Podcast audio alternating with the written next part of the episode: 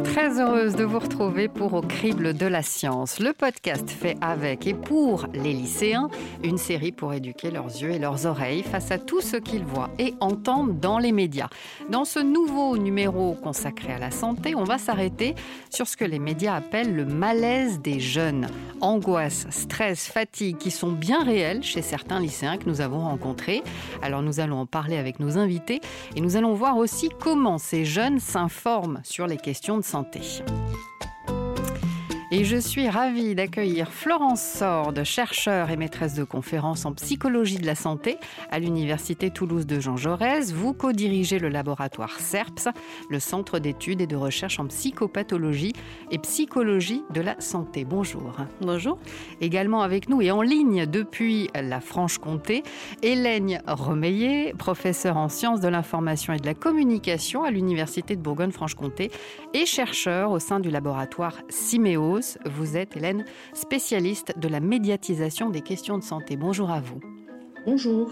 Et bienvenue au crible de la science, vague de stress et surf sur Internet. Comment se fait-il que pour beaucoup de personnes, il n'existe encore aucun moyen de contrôler les crises d'angoisse? Comment le stress agit-il sur le corps? Et comment se fait-il qu'à la suite du premier confinement, un grand nombre de personnes se soient fait diagnostiquer dépressives. Oui, bah après on nous a privé de nos libertés quand même pendant euh, un petit bout de temps. D'un seul coup, hop, on nous brise. Mon lycée a été un peu sacrifié à cause de ce Covid parce que bah, j'ai raté des trucs. J'ai raté des trucs. Cette pandémie, elle nous a pas permis de réaliser par exemple certains projets. En plus, du coup, comme on a cours qu'une semaine sur deux, tous les profs concentrent les évaluations sur les mêmes semaines. Moi, ça m'arrive une semaine, on retrouve avec deux contrôles par jour, quoi. Mm. Donc sur deux jours, ça tire et sur toute une semaine, c'est limite intenable. Parcoursup, euh, tout ce qu'il y a, ça aide pas.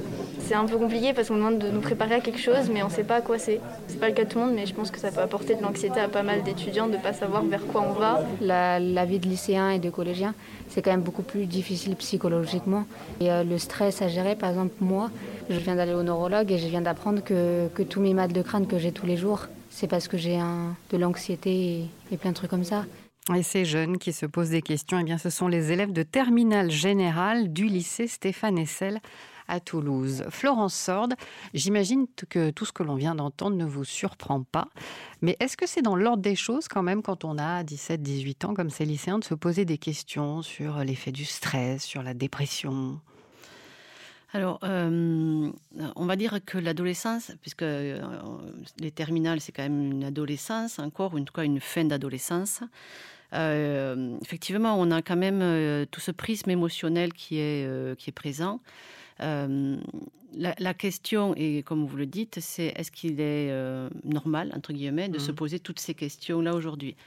Est-ce que c'est contextuel Peut-être. Alors voilà, c'est peut-être pas que ça soit, c'est peut-être pas normal, mais en tout cas, euh, effectivement, le contexte du Covid fait que euh, on entend partout à la télé, dans les médias, qu'il y a euh, du stress, qu'il y a des gens qui sont en difficulté, en détresse, et donc de fait, forcément, les jeunes qui sont aussi en train de regarder les médias, de les écouter, mais d'être aussi avec les parents, font qu'ils se posent aussi toutes ces questions.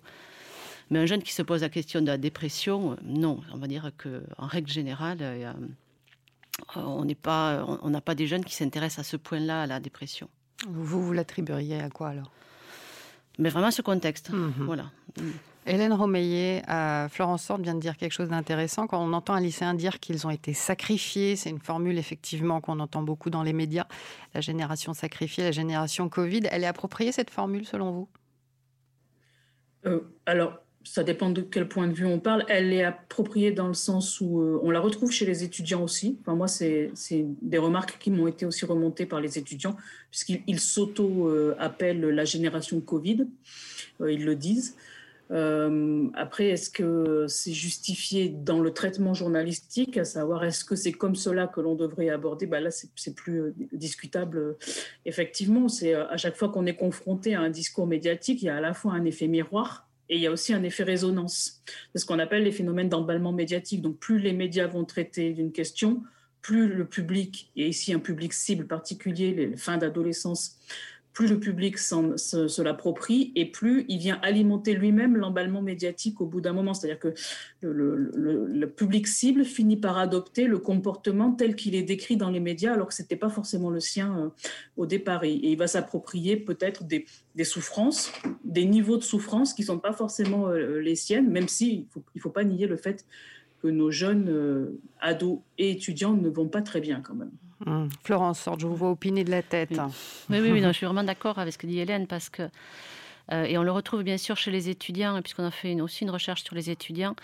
Euh, alors c'est vrai que je ne connaissais pas tout ça, mais euh, effectivement, sans doute qu'il y a cet, effet miroir, mais quand même malgré tout, les, jeunes sont, en difficulté émotionnelle. C'est-à-dire que euh, vivre cette époque-là, alors même qu'en en fait, ils ont attendu toute une vie finalement pour pouvoir euh, être enfin libres, c'est-à-dire pouvoir sortir, pouvoir aller au bar, pouvoir faire des fêtes, etc. Ça, c'est en fait, on va dire, euh, tout ce qui se passe dans la jeunesse et dans toutes les jeunesses. Et là, en fait, ça fait quand même un an qu'on est en train d'interdire à ces jeunes-là de, faire finalement ben, tout ce qu'ils avaient envie de faire. Donc c'est quand même, il y a de la frustration, il y a sans doute aussi une colère, quelque chose que, que l'on ne comprend pas, et puis d'autant plus en plus qu'on aura mis aussi quand même sur le dos à un moment donné, finalement, voilà, une, une faute, c'est-à-dire que c'était à cause d'eux, finalement, à cause de ce qu'ils faisaient, de toutes leurs sorties, que finalement la Covid se répandait. Donc en mhm. fait, la charge est lourde quand même hein, sur, euh, sur ces adolescents-là. Et vous me disiez, Florence, en préparant cette émission, qu'en plus, un adolescent est un buvard, il imprègne tout. Ben oui, c'est un peu ce que, ce que vient de dire Hélène. On est vraiment, euh, là, ici, vraiment sur euh, quelque chose qui est en accord, parce que, oui, ils sont en train de construire une identité. Donc leur identité, c'était jusqu'à cette adolescence-là, c'était finalement ce qu'ils avaient de leurs parents. Ils avaient construit des choses avec leurs parents. Et puis le moment où ils sont avec leurs les amis, les copains, les pères, euh, c'est aussi une autre construction. Et, plus en fait on est dans, les médias, et, plus finalement on vient coller à ce que les médias nous renvoient. Donc on est vraiment quelque chose. Oui, un adolescent, c'est aussi un buvard émotionnel. Mhm. À l'heure où on enregistre cette émission, je le précise, ça fait un peu plus d'un an maintenant qu'on alterne confinement, déconfinement, restriction. Là, on est en freinage actuellement. Florence Sand, vous avez mené avec votre laboratoire une enquête justement sur les répercussions émotionnelles, sociales, comportementales de cette crise sanitaire.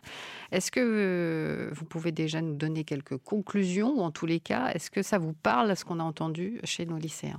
Ah oui, oui, oui, tout à fait. Alors, euh, euh, ce que l'on voit, euh, puisqu'on a fait une recherche sur les étudiants, ce que l'on voit, c'est qu'effectivement, on a une vingtaine de pourcents, à peu près 23% d'étudiants qui sont en détresse psychologique. Quand on parle de détresse, c'est vraiment enfin, avéré, forte. C'est de l'anxiété, de l'irritabilité, des troubles cognitifs, et puis de la, dépression. Et on le constate bien, puisque moi, on, a, tous, mais comme Hélène, euh, les étudiants, euh, voilà, on, les suit.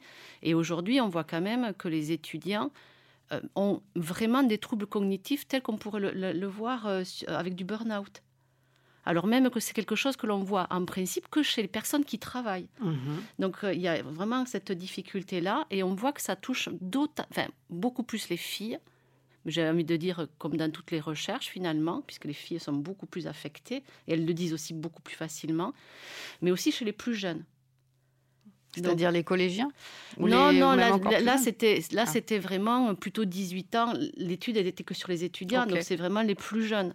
Donc c'est-à-dire dans les 18-19 ans. Donc ils mhm. sont d'autant plus affectés qu'ils sont plus jeunes. Hélène Romeillet, euh, il y a un malaise psychologique donc réel à cause du contexte Covid, mais il y a aussi, vous me disiez en préparant cette émission, un discours médiatique, on a commencé à en parler, qui alimente, voire amplifie le malaise. C'est ce que vous vous appelez l'infobésité Est-ce que vous pourriez nous expliquer ce que c'est et quel effet justement à cette infobésité? Les phénomènes d'infobésité, ça signifie qu'il y a un sujet qui accapare toute l'attention médiatique. C'est-à-dire, en ce moment, euh, l'INA vient de le chiffrer, hein, ils ont fait euh, une étude, en ce moment, 80% du temps d'antenne des journaux télévisés est consacré à la situation sanitaire. Vous avez déjà, donc, en, termes de quantitatif, on ne parle que de ça. Et si on va sur le qualitatif, on ne parle que de ça sous une forme anxiogène. Mmh. Euh, et sous une forme, euh, tous les médias en ce moment sont en boucle sur, euh, un discours qui est du type euh, quand est-ce qu'on va s'en sortir, on n'en peut plus, on est fatigué. Moi, j'ai été très frappée là toute cette semaine, même des émissions grand public, des, des talk shows qui ne sont pas dédiés à la santé, systématiquement, les animateurs commencent ou terminent leurs émissions, voire les deux, en soulignant qu'on est tous dans le même bateau, comme si on était sur une galère finalement, qu'il faut qu'on voit le bout du tunnel aussi, cette expression, elle, elle arrive sans arrêt et elle arrive souvent dans la négative en ce moment, c'est-à-dire qu'on ne voit pas le bout du tunnel. Euh, et, avec aussi un mode euh, à chercher des responsables. Et ça, c'est terrible parce que dans une situation de crise, quand il y a un discours anxiogène, si en plus vous cherchez des responsables, d'une part, il y a de fortes chances que vous vous trompiez, parce que les responsables sont souvent plusieurs, il n'y en a jamais qu'un seul. Euh, et pour reboucler sur ce qu'on disait, il y a eu tout un moment à l'automne où les responsables, c'était les jeunes, et les jeunes étudiants. Et ils l'ont très très mal pris, et ils en ont beaucoup souffert de ça. Donc... Euh, oui, l'infobésité, c'est le fait que c'est quand un sujet occupe tout le temps d'antenne des médias, quel que soit le média, et qu'en plus, euh, il est dans un discours unique. C'est-à-dire qu'il n'y a pas de pluralité de discours, c'est un discours qui va tout le temps dans le même sens. Donc euh, forcément, du point de vue de la réception, ça provoque une émotivité euh, certaine. Et a fortiori, donc Florence Horn, chez les jeunes, qui ah, ont une sensibilité encore plus accrue. c'est ça? Oui, oui, tout à fait. On parle des lycéens euh, de terminale. Vous êtes toutes les deux, donc effectivement, également enseignantes. Mais sur les lycéens, euh, on entend aussi dans, l'extrait sonore qu'on a passé, euh, il n'y a pas que la Covid, il y a aussi Parcoursup, il y a aussi la réforme du bac, tous ces éléments. et il y a même une jeune fille qui dit sur la fin de l'extrait sonore, c'est difficile d'être lycéen aujourd'hui. C'est difficile d'être lycéen aujourd'hui, Florence Sand? Je pense qu'aussi, il faut le replacer dans un contexte, c'est-à-dire qu'il y a effectivement il y a les réformes, euh, il y a, euh, et, en fait, ce contexte-là vient exacerber quand même finalement toute l'incompréhension que l'on peut avoir déjà habituellement. Mais si on regarde les lycéens, enfin si on, si on essaye d'écouter les parents de ces lycéens, les parents de ces lycéens n'y comprennent pas plus que les lycéens. Ils sont aussi perdus, c'est-à-dire que Parcoursup, si on écoute les parents, Aujourd'hui, c'est vrai qu'on a des mails, on a des coups de téléphone pour dire mais enfin comment on fait, qu'est-ce qui se passe, quelle date? Donc ça veut bien dire que les parents sont anxieux aussi de, ce qui, de, leur, de l'avenir des, de leurs enfants, ce qui est bien légitime, d'autant plus encore actuellement. Et donc de fait, les adolescents, ces lycéens-là sont encore plus anxieux. Donc euh, oui, c'est compliqué quand même euh, aujourd'hui de, de, pouvoir euh, vivre finalement sereinement toutes ces réformes-là sans avoir un brin d'émotion, d'anxiété, de stress, euh, voire plus pour certains. Hélène Romeillet, il me semble aussi quand même, à 17 ou 18 ans, en tout cas quand on est au lycée, euh, on est encore censé être dans l'âge un peu de l'insouciance. Parcoursup, la réforme du bac, à l'inverse, ça demande de se fixer très tôt sur son avenir, d'avoir pris des décisions. C'est pas un peu contradictoire par rapport à l'âge de ces jeunes? Si, si, totalement. Mais je pense que cette génération-là, c'est-à-dire la, promotion qui a passé son bac l'an dernier, celle qui le passe cette année, le temps de l'insouciance, alors là, il faut, l'oublier pour eux. Hein. Euh, non, parce que, comme on vient de dire, il y a plusieurs choses qui se cumulent. Il y a la, Covid, le climat très anxiogène, le fait qu'on les ait un peu désignés comme coupables à un moment donné, ce qu'ils ont très, très fortement entendu, hein, de toute façon. Et puis, le fait qu'ils ne comprennent pas et que personne ne comprend. C'est-à-dire que quand vous ne comprenez pas, mais s'il y a des gens pour vous expliquer, encore, vous pouvez trouver un phénomène de réassurance, mais là, vous ne comprenez pas et personne ne peut vous expliquer, puisque à longueur de médias, on vous explique qu'on ne sait pas, qu'il y a de l'incertitude, etc. etc. Et, euh, et en plus, cette génération-là doit se faire euh, la réforme du bac, euh, sans jamais savoir si c'est en examen terminal, en contrôle continu, un peu de ci, un peu de ça. Et ils sont très bien conscients. Enfin, moi, ça fait trois jours que j'ai le nez dans Parcoursup, donc je pourrais parler de Parcoursup pendant des heures, là, je crois. Mais euh, ils, savent très bien qu'entre la notation d'un lycée et la notation d'un autre lycée, ils ont perdu toute forme d'équité dans la façon dont ils seront jugés, parce qu'un lycée qui note à 15 de moyenne générale et un autre qui note à 11 de moyenne générale, quand vous êtes de l'autre côté, c'est-à-dire à ma place, que vous recevez les dossiers de Parcoursup, cette info-là, vous ne l'avez pas. Donc, vous, vous ne traiter que le chiffre. Et il y a une situation d'inéquité qui est euh, tout à fait féroce hein, pour, euh, pour ces étudiants-là. Donc je, pense qu'effectivement, l'insouciance, pour eux, euh, il se cumule des choses là, pour eux sur ces deux années-là qui fait que l'insouciance, ils l'ont perdue, alors qu'effectivement, ils devraient être en train de, de nager en pleine insouciance, de, de, se découvrir, de découvrir une nouvelle vie, ce qu'ils ne peuvent pas faire. Bon, on va essayer d'être un petit peu optimiste, Florence. Ça va disparaître tout ça avec le retour à la vie normale ou il y aura des séquelles? Bah, Pour le moment, c'est trop tôt pour savoir, mais forcément, ça, va. Enfin, même si on essaye d'être positif, ce qui pourrait être bien quand même d'être positif. j'ai, on peut penser que on puisse, nos souvenirs puissent s'effacer quand même progressivement, et que ce, ce qu'on est en train de vivre aujourd'hui de façon très euh, dans l'incertitude, j'ai envie de dire. Euh, peut-être que euh, au fur et à mesure de la reprise de la liberté, parce que c'est bien ça dont il s'agit.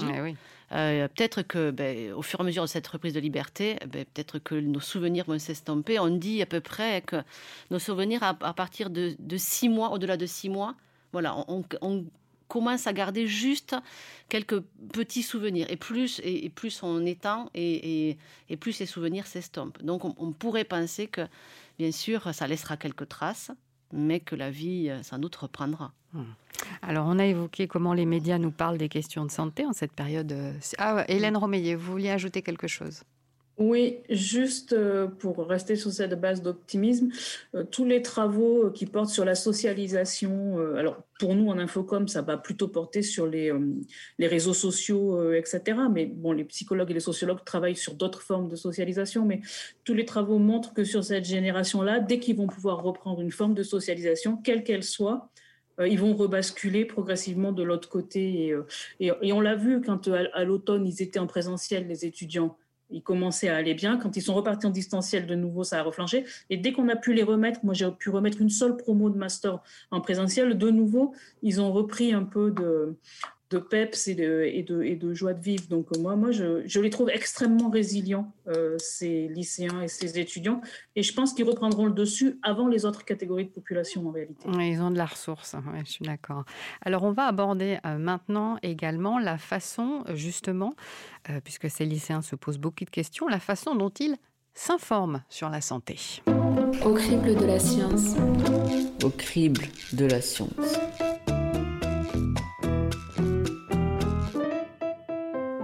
Sommes toujours avec Florence Sord, chercheure et maîtresse de conférences en psychologie de la santé à l'Université Toulouse de Jean Jaurès, et avec Hélène Romeillet, chercheure et professeure en sciences de l'information et de la communication à l'Université de Bourgogne-Franche-Comté on retourne vers nos élèves de terminale du lycée Stéphane Essel à Toulouse, à qui nous avons demandé comment ils font pour trouver les réponses aux nombreuses questions qu'ils se posent sur la santé. Je tape la question qui me passe par la tête et en général j'atterris sur des sites comme Doctolib. Oui, Doctissimo, Doctissimo oui. Euh, qui inquiètent euh, plus qu'autre chose. Des questions euh, que je me pose par rapport à un aliment, est-ce que ça va être bon pour mes problèmes de santé ou pas et souvent, c'est vrai que je fais pas du tout attention à la source. Je prends la première chose qui vient. Et euh, je regarde ce qu'ils disent en commun. J'essaye un peu de me renseigner comme ça. Je vais aussi sur Google Images. Sinon, ouais, euh, je sais pas, des vidéos sur YouTube. Ou, euh, Il y avait un moment, j'avais mal à la dent. Mais sauf que j'ai vu que c'était pas très bien de chercher tout le temps sur Internet parce qu'on m'a dit que je pouvais mourir. Donc je me suis dit, je vais peut-être arrêter de, chercher. Bah, avec le Covid-19, du coup, il y avait beaucoup de symptômes différents qui m'ont fait souvent douter parce que j'étais souvent malade souvent fatiguée, prise au stress du coup. J'allais voir mes symptômes sur internet, ça me donnait tout type de résultats. Malheureusement, il y a beaucoup de sites euh, qui, euh, je peux dire, sont mensongers. Donc euh, j'étais un peu perdue. Déjà, quand tu ouvres le site, tu as plein de pop-up qui s'affichent. Déjà, là, je me dis, c'est peut-être une mauvaise nouvelle. Existe-t-il un site de référence pour filtrer les informations scientifiques peu fiables trouvées sur Internet, comme le dictionnaire pour les mots, l'orthographe, etc. Alors Florence justement, je ne sais pas si vous êtes capable de répondre à la question de cette dernière lycéenne. Il existe un site de référence, style dictionnaire en matière de santé. Moi, par le dictionnaire Vidal, euh, je sais pas. Hein non, il n'y en a pas. le dictionnaire Vidal, personne ne le lit. Non, non, ben oui, sauf euh, vraiment les médecins. Mais non, non, il n'y a pas de. En tout cas, pas vraiment référencés. Et, ce en fait, ce qu'ils disent, c'est tout simplement ce que font les adultes aussi. Hein. C'est-à-dire, euh, ils sont ni plus ni moins finalement que le, à l'image de ce que font les adultes. C'est-à-dire, euh, ben, quand on cherche, euh, quand on a quelque chose qui nous fait mal, ben, la personne va voir sur Internet ce qui se passe. Et comme l'a dit certains, ben, oui, il faut arrêter parce que parfois, pour un mal de dents, on peut mourir. Mmh, c'est exactement ça. Mmh. Hélène Romeillet, qu'est-ce qu'on a finalement comme source de santé sur Internet, comme source d'infos il y, a quoi comme type de source? C'est extrêmement euh, varié. En fait, il faut euh, justement éviter de parler de, l'Internet santé. Il y, a, toute une typologie de sites. Ils n'ont ils pas tous... Euh, disons, le, même niveau d'institutionnalité de leurs acteurs. Donc, vous avez d'abord des sites auxquels vous et moi, on ne peut pas avoir accès. C'est les sites réservés aux professionnels. Et là, il faut avoir un numéro au Conseil de l'ordre pour pouvoir euh, y aller. Il mmh faut être médecin, quoi. Ceux-là, a priori, sont très scientifiques euh, et euh, tout à fait sérieux, mais vous et moi, on n'y a pas accès. Vous avez toute une série de sites qui sont des sites du gouvernement ou du ministère de la Santé ou des agences régionales de santé, donc plutôt des choses que l'on va qualifier de communication publique donc qui sont verrouillés par les acteurs institutionnels. Euh, euh, et, mais alors après, ils sont dans leur rôle d'acteurs institutionnels, c'est-à-dire que ces sites-là vont donner peu d'informations de vulgarisation et ils sont plutôt là pour faire de la prévention, ce qui est un petit peu différent. Et puis après, vous avez tous les sites grand public qui sont les seuls à ne pas être contrôlés euh, par l'État, puisque les, métiers de santé, il faut le savoir, en France, c'est le métier le plus contrôlé par l'État euh, via euh, la sécurité sociale, la carte vitale, toute une série d'interdictions. On n'a pas le droit de faire de consultation en ligne, on n'a pas le droit de faire de publicité sur des médicaments en dehors de ceux de la classe 1. Donc la classe 1, pour vous donner un ordre d'idée, c'est les pansements et c'est le mercurochrome. Voilà. La classe 5, après, c'est la morphine, les opioïdes, etc. Donc, on n'a pas le droit en France à toute une série de choses qu'on peut faire dans d'autres pays, mais pas en France. Euh, et les sites grand public, ça, l'État a oublié sur la santé de, poser un contrôle dessus. Donc, euh, euh, ce sont des sites qui sont là pour faire de l'argent, pour faire du buzz. Et si vous regardez ce qu'il faut faire, il faut essayer d'aller voir qui est derrière ces sites. En fait, ce sont que des grands groupes médiatiques qui sont propriétaires des, sites Internet. Donc, Doctissimo, a une histoire tout à fait euh, euh, intéressante. Hein, ça a été formé par euh, Claude Maluré, l'ancien ministre de la Santé. Puis quand ils ont commencé à devenir rentables, ils ont été rachetés par Lagardère, Lagardère Group, donc la holding. Et là, ça a été revendu à TF1. Donc mhm. c'est un grand qui a pour objet de récolter le plus de clics possible pour constituer un fichier marketing et pour pouvoir vendre ses autres produits. Mais en réalité, tous les grands sites de santé, Santé Pratique, Santé AZ, sont aussi la propriété de grands groupes comme Bertelsmann, etc. il y a une concurrence farouche pour euh, ces groupes médiatiques sur le fait de mettre la main sur ces sites parce qu'ils sont très regardés et, ils sont très regardés notamment par un public qui est le public cible de ces groupes, par le public féminin. Donc ce qu'ils veulent aller chercher, c'est un fichier marketing et pouvoir mettre la main sur ces, sur ces coordonnées et puis sur les traces numériques que l'on laisse en place. Donc euh, en fait, il faudrait pouvoir distinguer les différents sites, euh, retracer qui est derrière euh, et voir quel type d'information est fournie euh, sur ces sites. Alors ça, c'est une chose. Il y a autre chose, Hélène Romeillet, euh, qui est de taper sa question sur un moteur de recherche ou, mettre, ou même sur la barre de recherche d'une application. C'est laisser un algorithme choisir pour nous un ensemble de réponses, c'est ça? Ah oui, oui, tout à fait. C'est le phénomène de bulle de filtre. C'est-à-dire que moi, j'ai été frappée dans l'extrait qu'on a entendu. C'est-à-dire, si la question qui leur a été posée, c'est comment est-ce que vous vous informez sur la santé ils ont donc tous répondu unanimement sur un support numérique. Oui. Personne n'a cité, euh, j'en sais rien, moi, euh, Libération, Le Monde, euh, France 2, France 5 ou un autre type de support. Donc ça veut dire qu'ils vont tous sur le numérique, ce qui pour moi est un, danger colossal, puisque tous ces jeunes passent leur temps sur les réseaux sociaux, ce qui n'est pas une critique de ma part, c'est comme ça, c'est une génération qui est comme ça, il faut faire avec. Ils vont sur les réseaux sociaux, euh, ils ont tous euh, un compte euh, Facebook, TikTok, Insta, WhatsApp, etc. Et donc ils laissent ce qu'on appelle des traces numériques, c'est-à-dire qu'ils ne le voient pas, mais sous ces, sous ces réseaux sociaux, il y a des algorithmes qui viennent capter ces traces numériques, qui les enferment dans ce qu'on appelle une bulle de filtre, c'est-à-dire quand ils tapent une question sur un moteur de recherche, le moteur de recherche, via son algorithme, a identifié les goûts de la personne, ses opinions, et ne lui propose plus que des choses qui correspondent à ce que lui estime être le profil de la personne. Donc on enferme en fait les gens dans des bulles de filtre. Alors c'est très dangereux, par exemple pour les forums de discussion euh, politique, parce qu'on n'est plus confronté qu'à des opinions politiques que l'on partage déjà. Mais si les jeunes ont tapé des choses très anxiogènes sur la santé, ou, eh ben, ils sont plus confrontés qu'au même discours anxiogène sur la santé. Il y a donc plus de, ils ne croisent plus l'information en réalité. Ils ont une seule source d'information et qui est celle que l'algorithme a dictée pour eux. Et on entend un jeune à un moment, ou même deux, d'ailleurs plusieurs, dire oui, mais alors moi, pour, euh, pour vérifier qu'une information est à peu près fiable, euh, un des critères, notamment, c'est la récurrence. Si cette information revient plusieurs fois euh, après ma recherche, dans les propositions, bah, c'est que l'info, elle ne doit pas être si fausse que ça. Ça, c'est pas un ben, bon critère de sélection? C'est-à-dire que si c'est la récurrence sur le numérique, ben, en fait, c'est l'algorithme qui lui le rend euh, euh, récurrent. Par contre, moi, ce que je dis souvent aux étudiants, c'est si vous tombez sur une information en santé ou autre chose qui vous semble bizarre sur Internet, allez essayer de voir si vous la retrouvez à la radio, en presse écrite ou à la télé. Si elle existe nulle part ailleurs, il y a de fortes chances que ce soit une fake news quand même. Mhm. Florence Sord, est-ce que c'est un biais cognitif, ça, de faire confiance à une information parce qu'elle est récurrente Ou est-ce que c'est euh, en psychologie, c'est quelque chose qui est connu? Euh, En fait, euh, la, personne elle a besoin de se rassurer quand elle, a, elle a une quand elle cherche une information, et d'autant plus quand c'est sur une, une, question de santé, c'est-à-dire quelque chose qui nous touche vraiment personnellement. Effectivement, la personne va essayer de se rassurer. Et pour pouvoir se rassurer, elle va essayer de chercher finalement, alors a priori, on va dire une diversité d'informations, mais finalement, et d'après ce que je comprends, et effectivement, elle va être rassurée dans le sens où elle va avoir toujours les mêmes sens d'information. Donc en fait, c'est l'humain qui est comme ça, c'est-à-dire euh, l'humain a horreur de l'incertitude. et donc il faut qu'il puisse se rassurer. Et donc, il va chercher à outrance. Et donc là, avec ce que Hélène vient de dire, bon, ben voilà, euh, effectivement, euh, on, s'aperçoit là réellement qu'il ne peut être que rassuré et donc aller que dans le même sens d'une information. Alors, si nos lycéens se posent beaucoup de questions sur la santé, ils sont également exposés aux injonctions qui sont très présentes aussi dans les médias depuis quelques années, injonctions au bien-être, au bien manger, au bien bouger. Et cela, Hélène Romeillet, vous me disiez que ça ne vient pas de nulle part, ça vient de l'OMS. Oui, c'est euh, l'élargissement de la définition de la santé euh, auquel s'est livré l'OMS, hein, puisqu'on a basculé dans ce qu'on appelle en, anglais donc, du côté du care. Mm-hmm. Donc on a quitté le, côté curatif proprement dit, donc euh, ce qui relevait du médical, pour aller vers le care qui s'élargit au bien-être. Et la définition de la santé avant, c'était le fait de ne pas être malade.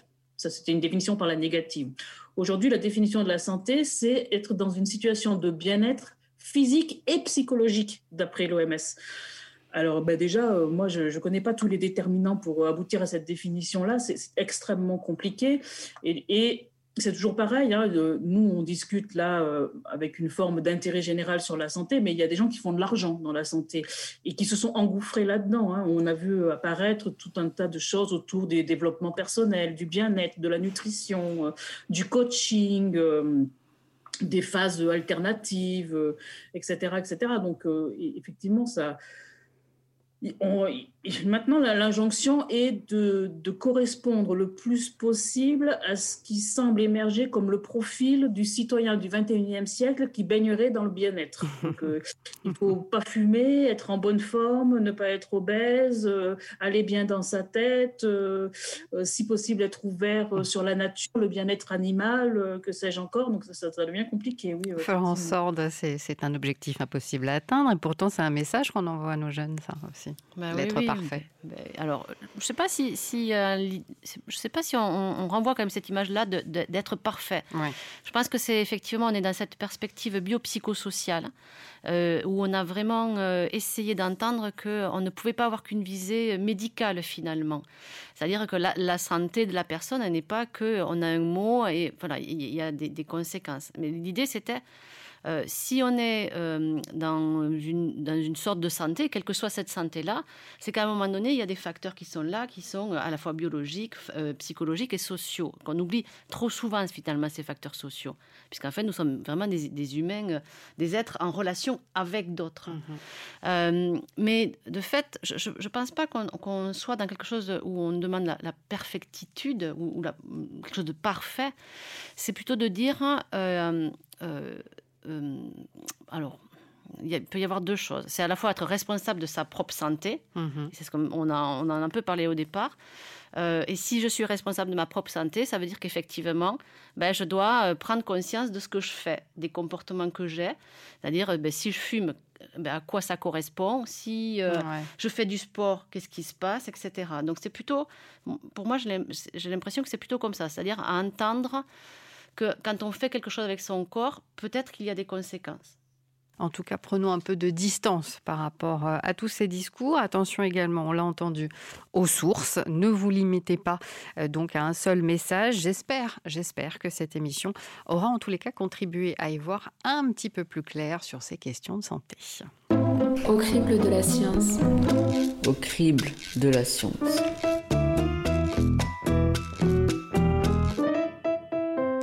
Avant de se quitter, je vais demander à nos invités un livre, une vidéo, un site internet, une référence que vous auriez envie de conseiller à nos jeunes auditeurs sur tout ce qu'on a évoqué euh, aujourd'hui. Hélène Romeillet, je vais commencer avec vous. Oui, alors euh, moi je vais vous orienter vers un site internet, euh, un site internet de nos cousins québécois. Donc en plus on a l'accent québécois. Alors c'est un site, alors ça s'écrit, c'est tout en minuscule et ça se tient tout, ça s'appelle On parle de nos ados. Mhm. Et donc, comme son nom l'indique, hein, c'est le site de la télé euh, québécoise. Et ils ont fait toute une série de petites capsules vidéo. Alors, ils avaient fait une première série euh, l'année dernière qui s'intitulait On parle de sexe. Et là, ils viennent de faire une, toute une série depuis janvier 2021 sur On parle de santé. Donc ça commence toujours de la même façon, il y a un petit sketch et puis c'est des, vidéos qui font 5 minutes, 5 minutes 30 euh, à peu près et ils ont sorti là avec des témoignages d'ados des choses sur le stress, sur le sommeil, sur euh, euh, les médias sociaux et les jeux vidéo, sur aussi apparemment quelque chose qui est très fort au Québec, mais sur l'anxiété de la réussite scolaire. Il y, a, quelque chose sur le stress et puis il y a quelque chose sur euh, réussite scolaire et carrière. Donc il y a beaucoup de petites capsules vidéo comme ça qui sont euh, assez bien faites, je trouve. Et euh, et pourquoi est-ce que je vous oriente plutôt là-dessus, en dehors du fond C'est euh, parce que je, pense que à cette génération-là, c'est pas la peine de les envoyer lire euh, une thèse, euh, un livre, un journal ou quoi que ce soit. C'est une, génération qui parle et qui s'informe sur les réseaux sociaux, comme, comme on l'a démontré encore aujourd'hui, et à base de petites capsules en temps très court, en 5 minutes, 5 minutes 30. Donc je trouve que le format est très bien fait et ce serait sans doute quelque chose à importer. Florence Sorde, quelle serait votre référence? Alors moi, je suis bien, bien embêtée par rapport à ah. votre question, parce qu'en fait, euh, j'essaie de résister en fait à cette tentation de trouver quelque chose, parce que pour moi, euh, pouvoir discuter de son anxiété, de son stress, etc., la meilleure façon, c'est de pouvoir en parler avec quelqu'un. Et peu importe cette personne, ça peut être le parent, ça peut être le boucher, le facteur, peu importe qui, l'instit, ou enfin, en tout cas, le prof euh, ou l'infirmière finalement du collège, du lycée. Donc pour moi, c'est vraiment ça que j'aurais aimé faire passer un message, c'est-à-dire. Mhm. Mais quand on va pas bien, quand on est anxieux, mais juste pour une petite chose, voilà, il faut aller parler à quelqu'un, il faut aller en parler juste, voilà. Pas forcément aller en parler à un psychologue. On est, il faut l'exprimer. Il faut juste l'exprimer pour que finalement aussi on puisse faire entendre ça, que ça puisse se poser, cette émotion puisse se poser et que peut-être finalement des solutions puissent arriver. Mais alors j'ai essayé de résister. Euh, j'ai bon. Mais un bon conseil, c'est très bien. mais mais il n'y a pas de livre effectivement parce qu'il y a vraiment 40 000 livres et ça servirait à rien.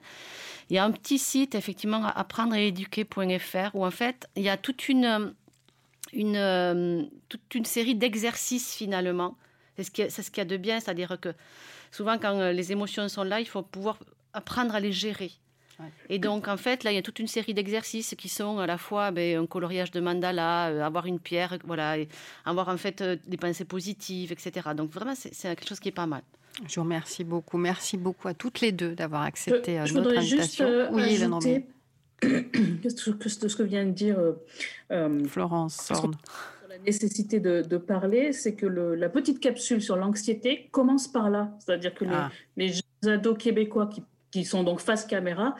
Le premier qui parle, donc avec son accent québécois, dit mais, euh, on, s'en fiche de à qui tu parles, mais il faut parler.